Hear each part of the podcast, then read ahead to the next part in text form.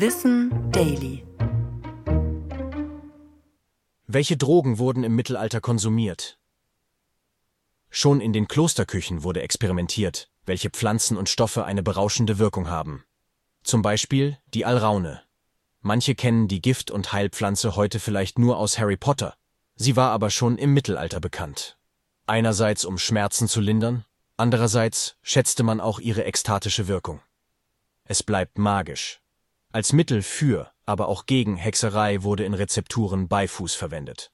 Was heute bei Magen-Darm-Beschwerden eingesetzt wird, wurde damals auch als Droge verwendet, denn das darin enthaltene Gift kann stimulierend wirken und halluzinogene Effekte haben. Zum Einsatz kam auch Bilsenkraut. In geringen Mengen war es ein beliebtes Mittel gegen Zahnschmerzen. In höheren Dosen hingegen sorgte es für starke Wahnvorstellungen und konnte sogar zu einer Atemlähmung und damit dem Tod führen. Was heute jedes Kind weiß, der Fliegenpilz ist giftig.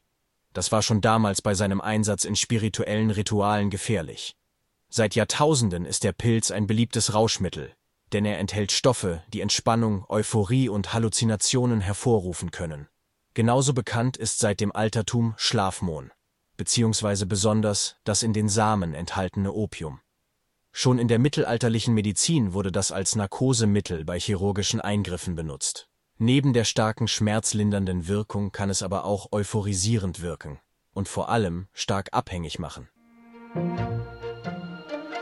Ich bin Tom und das war Wissen Daily. Produziert von Schönlein Media.